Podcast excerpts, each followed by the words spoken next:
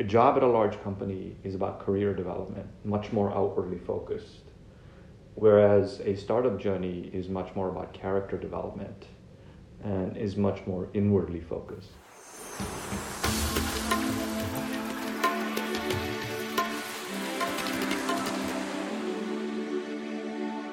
So, welcome to Outliers. Uh, this is a podcast with Outliers, like uh, we keep talking.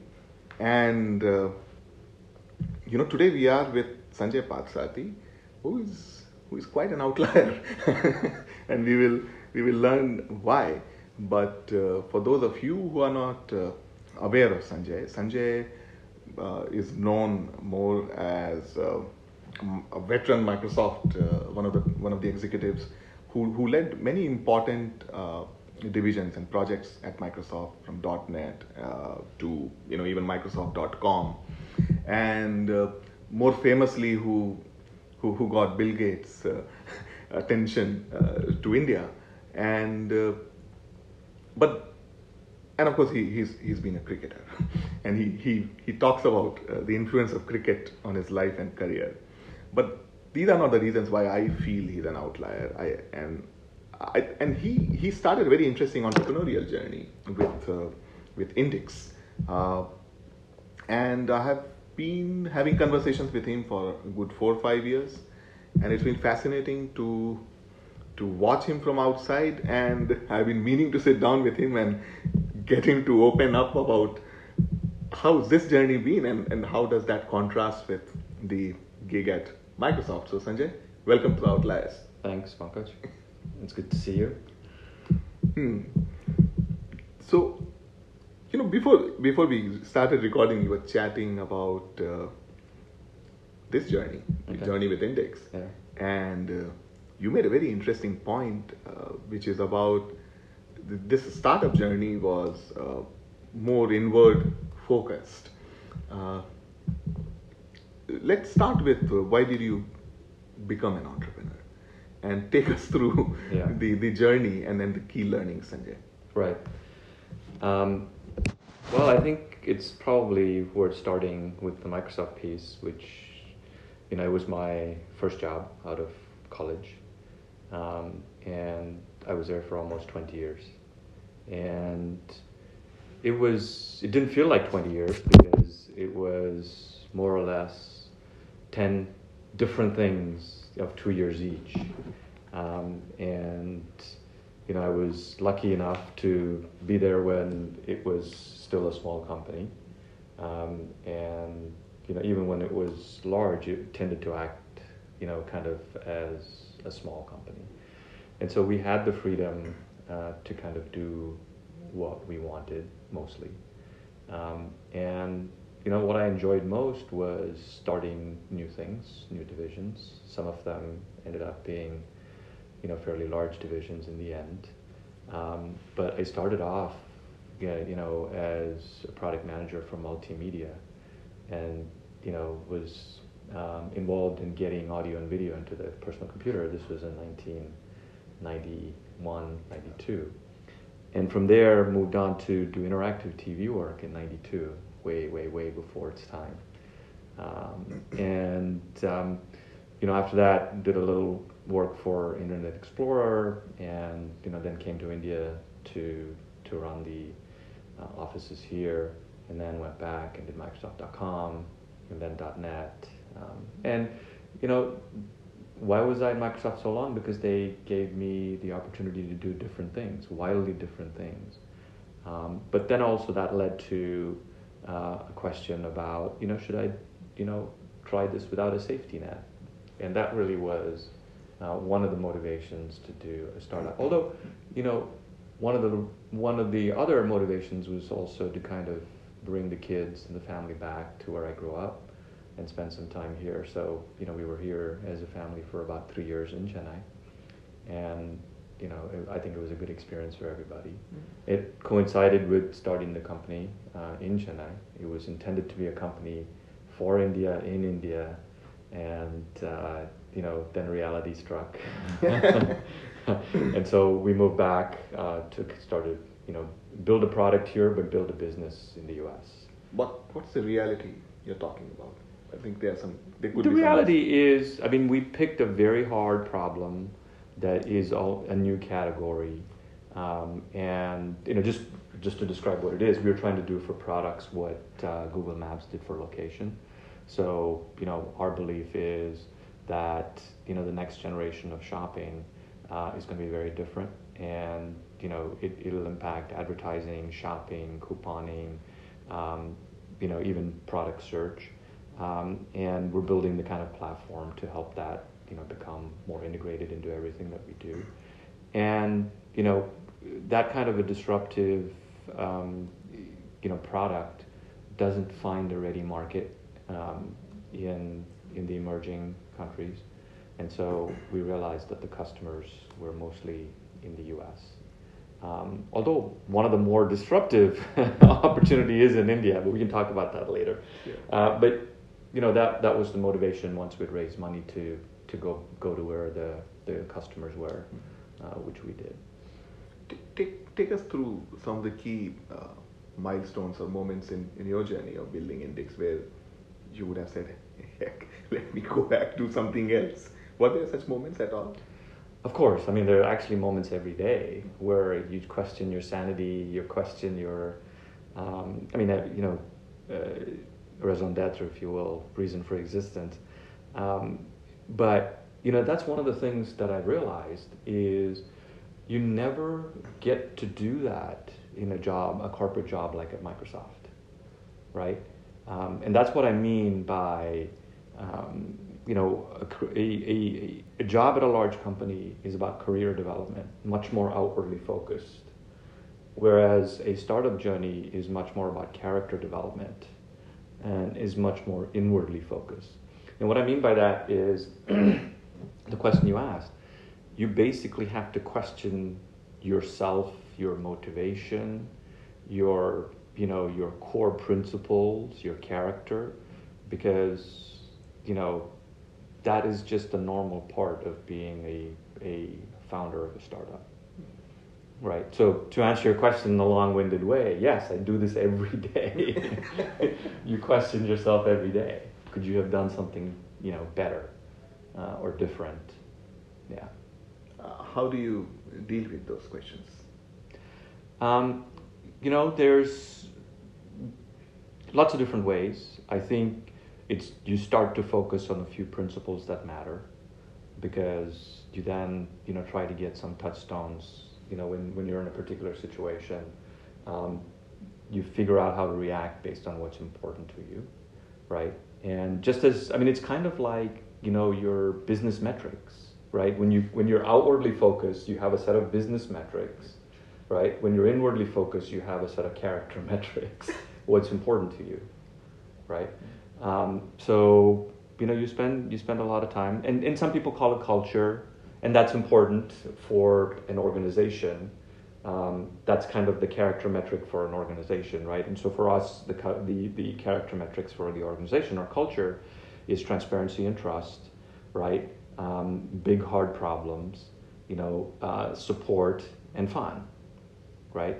And similarly, you should have a set of personal character metrics that are important to you, and that's that's really what that's how you make decisions over time. And uh, pe- people also talk of entrepreneurial journeys as uh, journeys uh, of you know like individuals like uh, some people even use terms like self-actualization you know? Mhm. and and and when you talk about more inward focus I, I would I would imagine it, it's it's kind of like that I mean so what's changed in you as a person and I mean Yeah. as an individual and good bad I mean Yeah, I mean, so so let's take let's take a couple of examples. Um, when you're when I was at Microsoft, and again, by the way, this is don't this is not generalizable, right? I mean, so um, use it at your own peril um, because it applies to me and maybe to nobody else. Um, when you're at Microsoft or at a large company, you have the power, the brand, all of the assets and resources of a large company at your disposal. So you tend to do things in a slightly different way. You can be impatient. Um, you can talk more than you listen. right? Not everybody does that. There are much more evolved beings at Microsoft who were patient, who listened, and all that. But I wasn't. Um, and you know, but when you when you do a startup, um, those things have to change because as a smaller company, you can't force things to happen, right? You have to be more patient. You have to go with the flow. You have to roll with the punches. And so one of the more um, you know interesting things is, has been my journey on this dimension of patience, right? Um, where, you know, it manifests in lots of different ways, right? You don't react to every piece of email. At Microsoft, you'd be proud to respond to every email within three seconds of it coming. And I used to be very proud of that. Now, I just let it lie for a little bit to see if it fixes itself.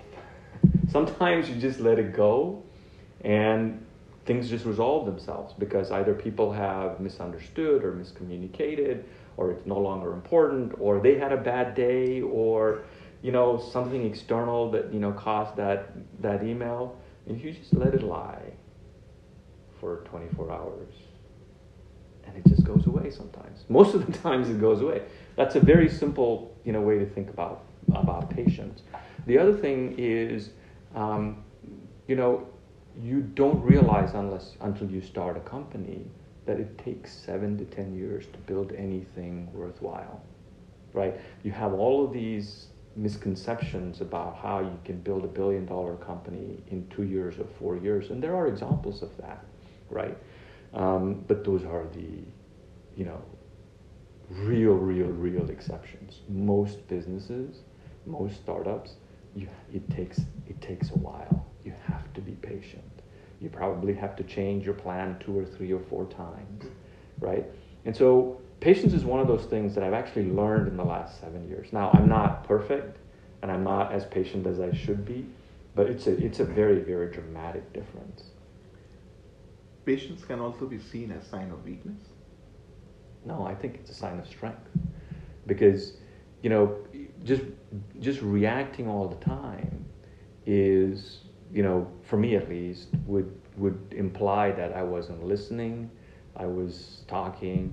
It it means that I didn't take the time to understand. I didn't take the time to kind of, um, you know, really wait for the right opportunity for the right person. I mean, let's take hiring, right? We tend to think that the world is going to end in a month, therefore we have to hire the best person that we see today I have seen people being patient for six months to hire the right person. To me, that is a sign of strength because the benefit of hiring the right person, even if it takes six months, is that longer term, it's less costly, it's better for the culture, it's better for the business, and so on, right? And so I think patience is one of those. They always, I mean, when, when you're growing up, they tell you, you know, be patient, but they never tell you how. right? And so none of, most of us don't actually know how to be patient, right? There are things you can do to be, to understand what patience means, right? And so, for example, I mean, again, uh, comparing the past with the present. Um, I used to play cricket a lot. I used to play squash a lot. I used to play all kinds of sports a lot.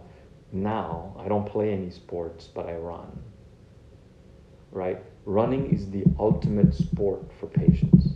And there are others too. I mean, but cycling and, you know, other things that can, but, but for me, running has taught me more patience because there is no goal. I don't, I don't run races, right? You run because you enjoy the process, you enjoy the act of running as opposed to where you're going, right? And that basically, you know, I think teaches you patience. I mean, my co-founder Sridhar runs ultra marathons, right?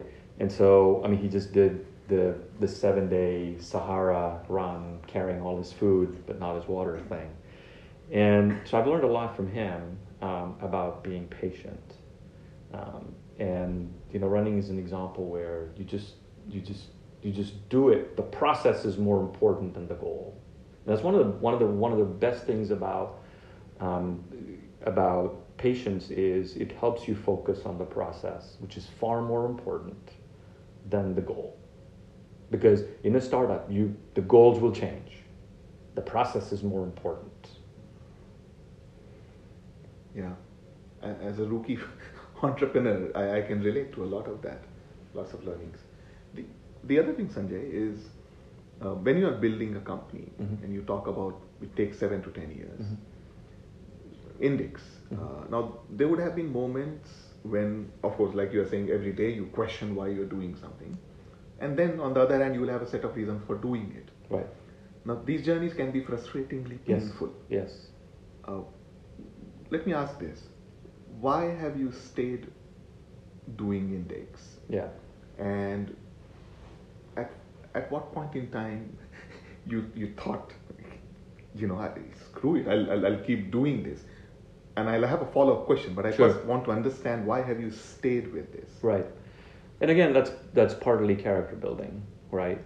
Um, because you realize about year three that this isn't going to be easy, and it, it isn't a, you know, short kind of easy thing, and you you start to realize, okay, now I've got to last another three, four, five, seven years. How do I do it?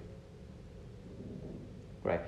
One of the one of the more interesting questions is, as you know, you, you see all of these pieces of advice. You know, um, you know, stay with the journey.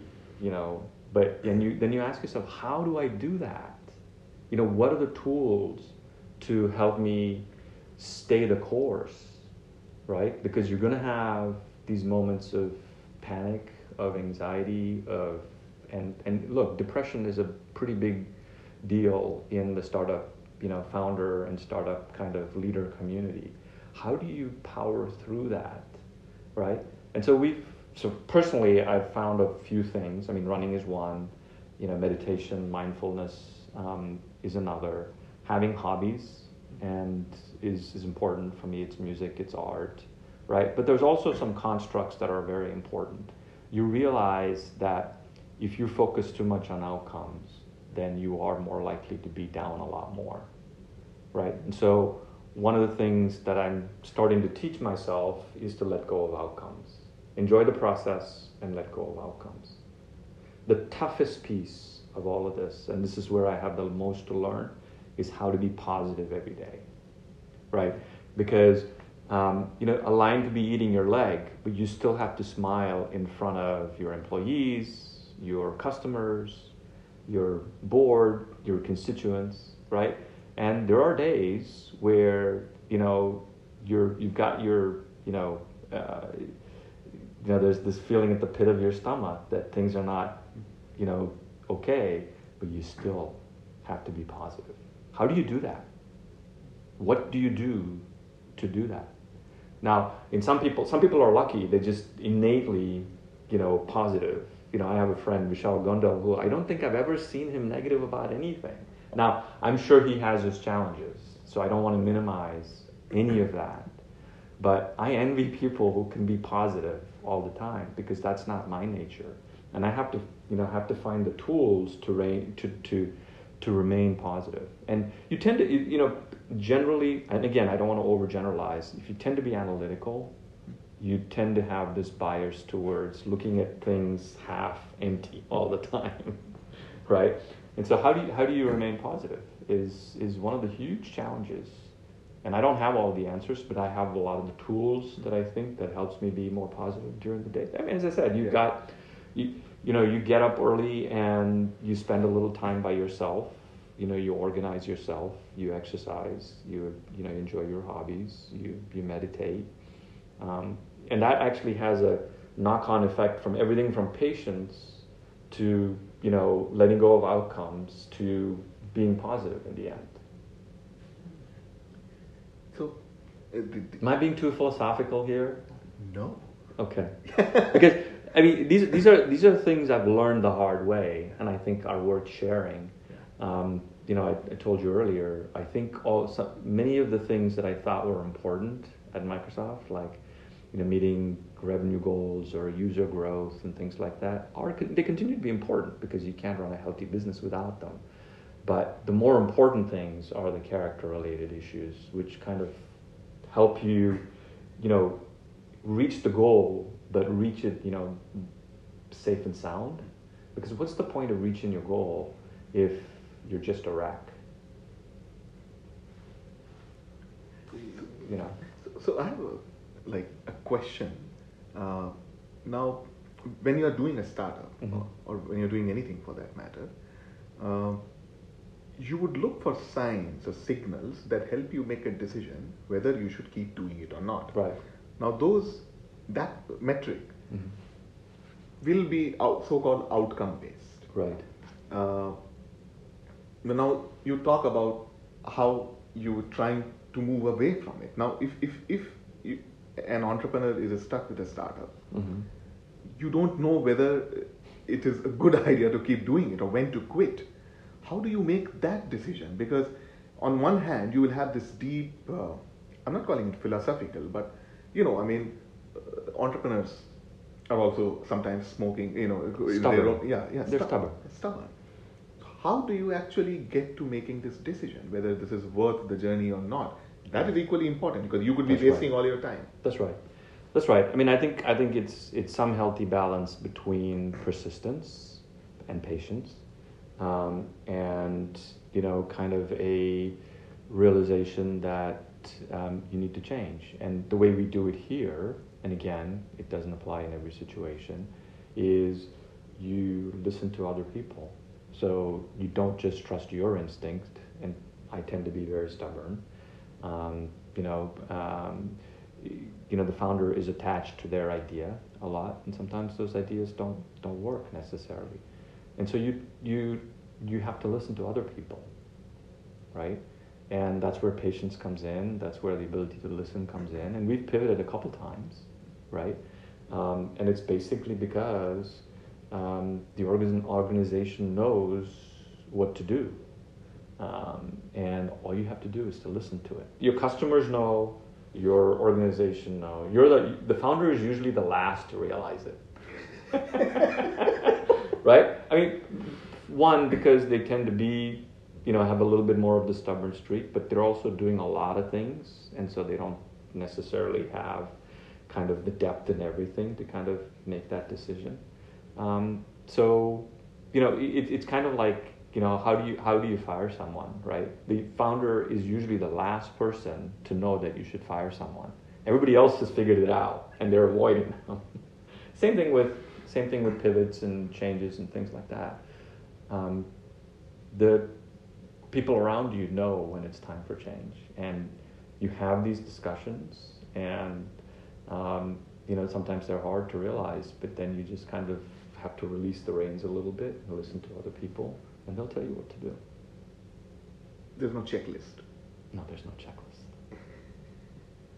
There's no checklist. Because when you look at outcomes, I mean, you're right. I mean, we've talked about this.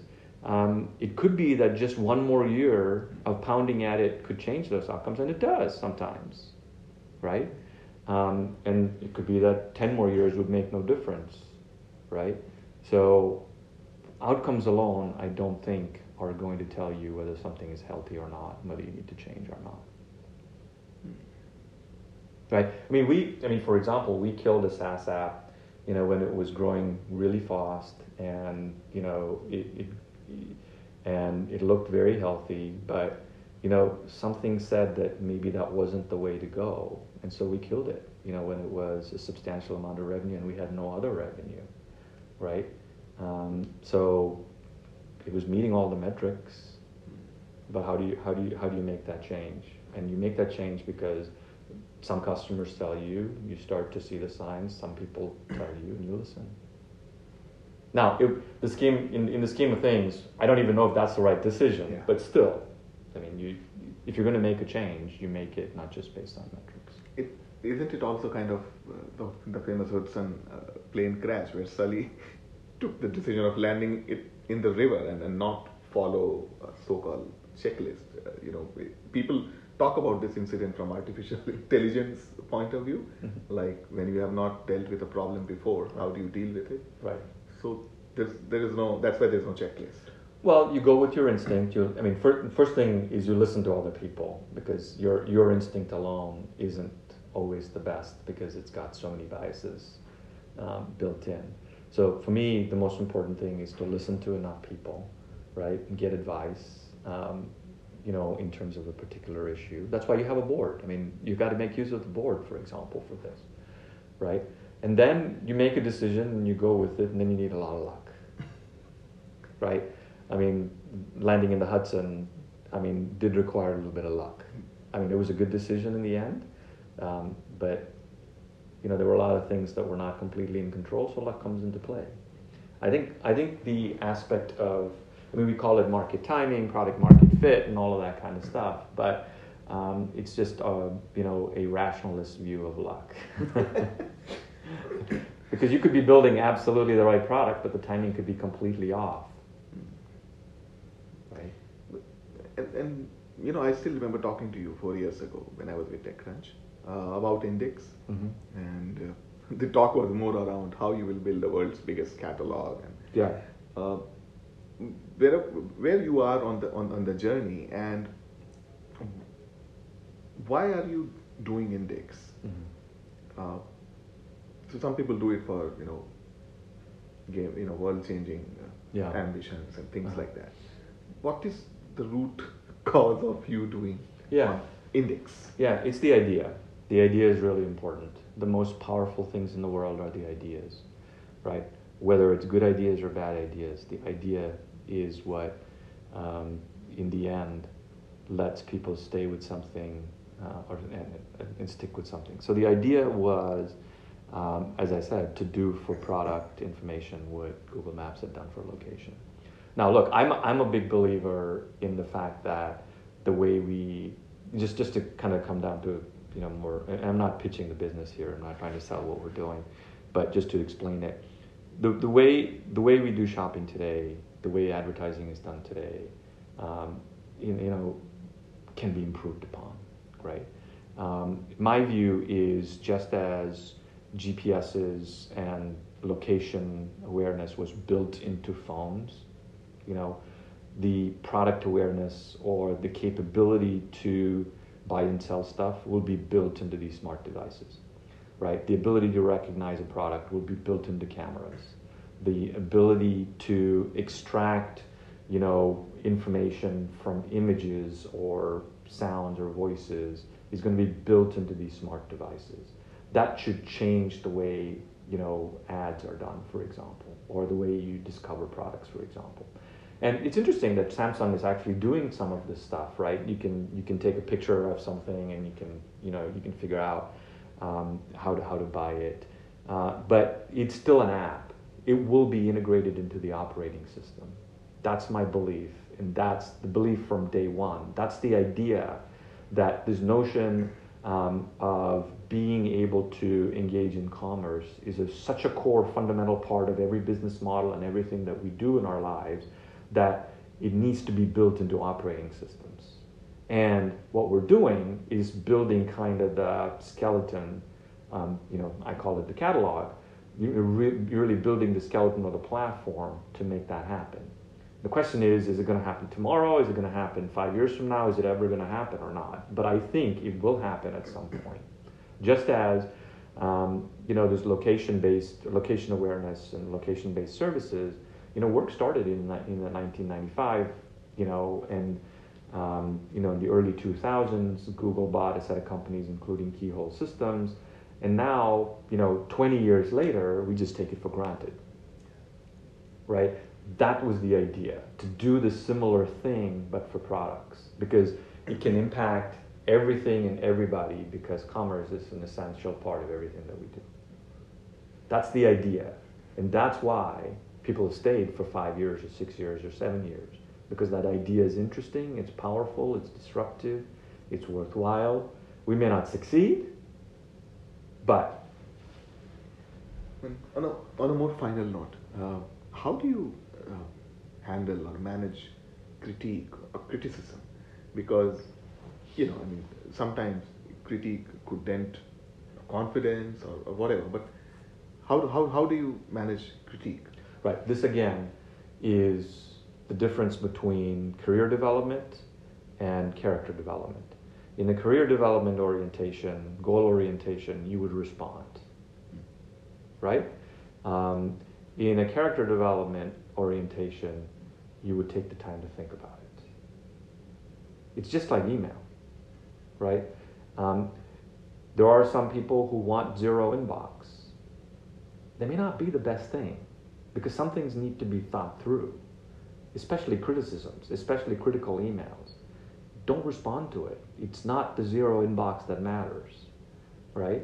It's understanding what is being said, taking the time. And I think this is where, again, patience comes in. And I have forced myself not to respond to critical comments, which I wouldn't have done 10 years ago. I have forced myself not to respond to critical emails because you want to take the time to understand what people are saying. And what's interesting is the, you look at something at the end of the day and you come back to it the next day, your whole perspective has changed because you've come into it at the end of the day with a set of biases that have built up during the day, right? And when you look at it with fresh eyes, your understanding is completely different. Sometimes I realize I've even misunderstood the email or misunderstood the criticism, you know, in the moment. So giving it some time. Now, if you're mindful, and if you're perfectly mindful, your reaction would be the same whether it's now or later. But some of us have not evolved to that point. And so, for those some of us, taking the time, even if it's half an hour or an hour, or preferably overnight if it's not urgent, it can make the biggest difference in how you react to things. That makes sense. The whole patience. Yeah. Yeah. Thanks, Sanjay. This was really, really enlightening. And I mean, very, and, and I think what I liked about this is you, you relate, you could relate it with the real experiences and your own journey. it wasn't academic at all. Okay. so, so thank you. All right. Sometimes I worry I'm just too inside my head and all of this is philosophical mumbo jumbo. But, you know, the entrepreneurial journey is hard. And people say that it's hard. Everybody recognizes it's hard. But, you know, there are all these tools for managing a business, but there are no tools for managing yourself. Well, there are tools, but those are not well understood or appreciated or shared. Yeah. Um, and I think more can be done there. Yeah, clearly, clearly. Stay this way. Thank you. Thanks.